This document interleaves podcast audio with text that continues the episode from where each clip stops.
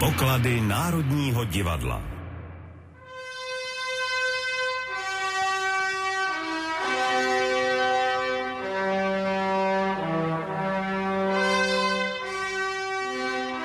Tentokrát začínáme předehrou opery Bedřicha Smetany Libuše, což je víc než příhodné, protože právě ta zahajovala provoz v prvním Národním divadle v roce 1881 i v budově opravené po požáru o dva roky později.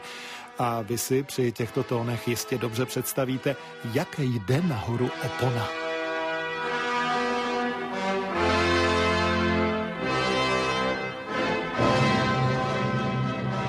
Víte, že slavná Hinajsova opona je vlastně druhou oponou v historické budově Národního divadla. Ano, ta první Ženíškova byla zničena při požáru Zlaté kapličky v roce 1881. A to je začátek příběhu, který budeme dnes odkrývat v pořadu Poklady Národního divadla s archivářkou Marii Hradeckou. Začněme ale onou oponou od Františka Ženíška. Jak vlastně vypadala? Opona Františka Ženíška byla nádherná. Uprostřed byla vítězná Čechie s věncem vítězství a obklopena muzami.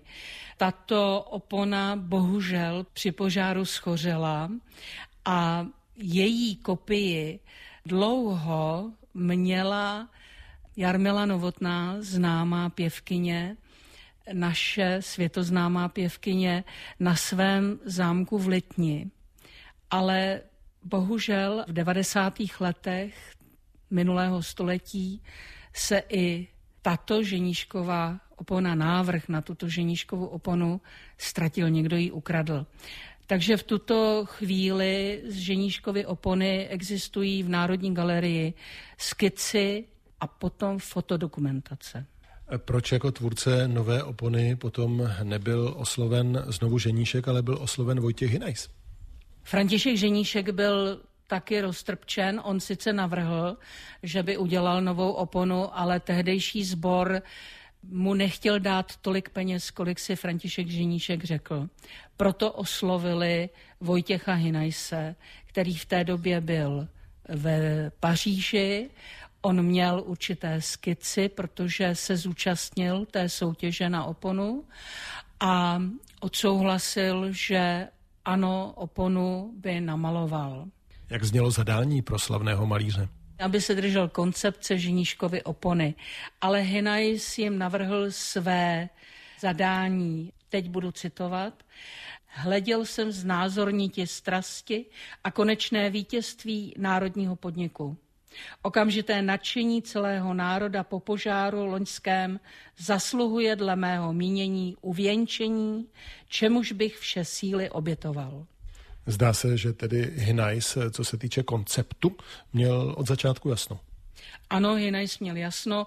Zbor nakonec tuto jeho koncepci přijal a Hinajs přijel do Prahy a společně s pomocníky Karbovským a Deriviérem za pouhé tři měsíce tuto oponu eh, namalovali.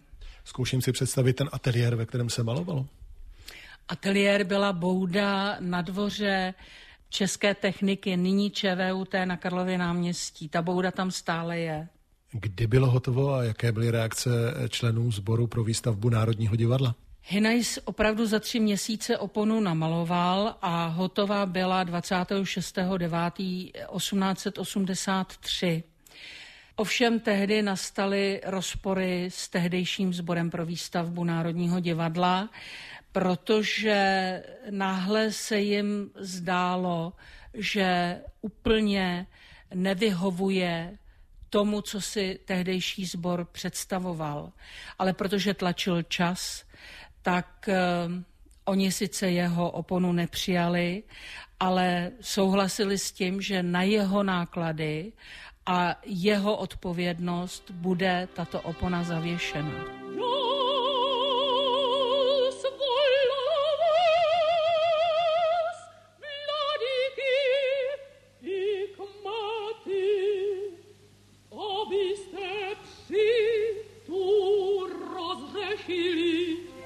Jestli tomu správně rozumím, zbor Hinajsovu oponu sice nepřijal a nepřevzal, ale nechal ji vyvěsit.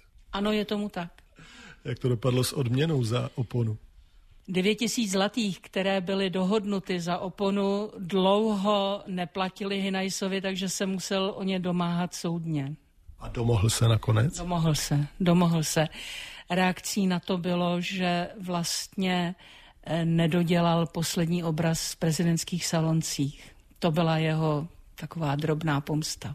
To jsou věci vážení, že když člověk zapátrá v archivu. Nicméně snad každý Čech v Národním divadle někdy byl a Hinajsovu oponu si dobře prohlédl. Zdali pak byste ale uměli tuto oponu podrobně popsat? Přiznám se, že sám bych s tím možná měl nějaké problémy a tak se do toho pustíme. Poklady Národního divadla.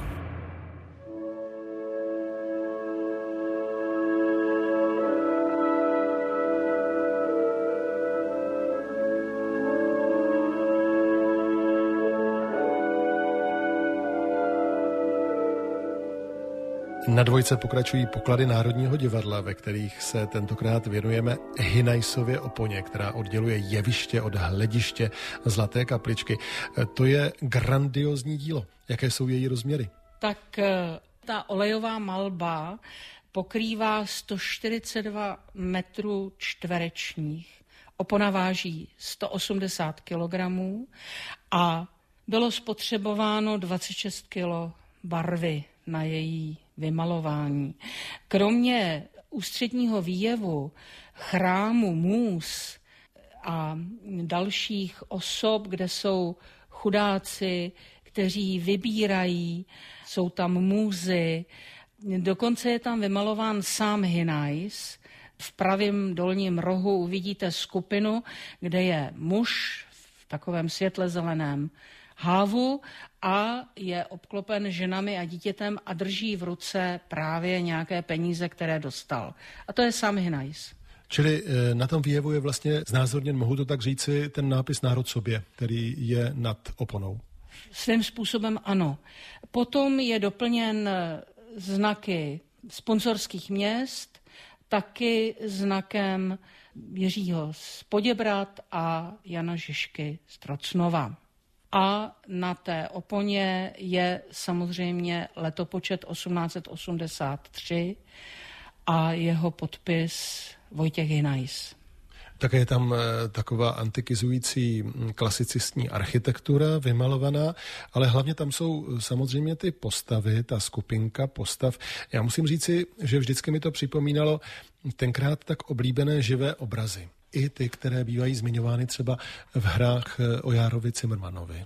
Ano, eh, počátky Národního divadla byly typické proto, že před jakoukoliv slavnostní inscenací se vytvořil živý obraz. Ono vlastně i při tom prvním představení, na které přišel korunní princ Rudolf, tak se protáhlo taky proto, že nejen, že ho vítali na chodníku, ale vlastně nezačala opera sama, opera Libuše, ale nejdřív tam byl živý obraz. Až potom začala ta opera. Takže živé obrazy se eh, hrály nebo představovaly velmi často, například když bylo výročí panovníkova narození, tak se udělal živý obraz. Nebo když si zadal v Národním divadle hasičský sbor, nějaké představení, tak před tím představením Josef Šmaha, člen hereckého souboru a taky režisér, vytvořil živý obraz, jak hasiči zachraňují z hořícího domu. Takže to se odehrálo na jevišti před normálním běžným představením, protože tam byl hasičský sbor. Ano, ten eh, posledně zmíněný živý obraz se hodil zvláště v té zlaté kapličce, která, jak známo, eh, leta páně 1881 vyhořela. Mluvili jsme o tom také v pokladech Národního divadla. Vraťme se ale k oponě. My dnes eh, můžeme obdivovat po restaurování, že? Jednak se opona restaurovala dvakrát. Ta druhá velká restaurace této naší opony se odehrála v roce 2009 a to zásluhou velké mecenášky paní Dadie Altenberg Kólové, která opravdu ze svého ze svých peněz dala milion na restauraci této opony. Takže opona je opravdu velmi kvalitně zrestaurovaná. No, je hezké slyšet, že ani dnes mecenáši nevymřeli. Ale já jsem také slyšel jednu takovou kuriozitku o této Hinajsově oponě Národního divadla, která je doslova národním pokladem. Je tam i jeden eh, zcela neoficiální nápis. Je to tak?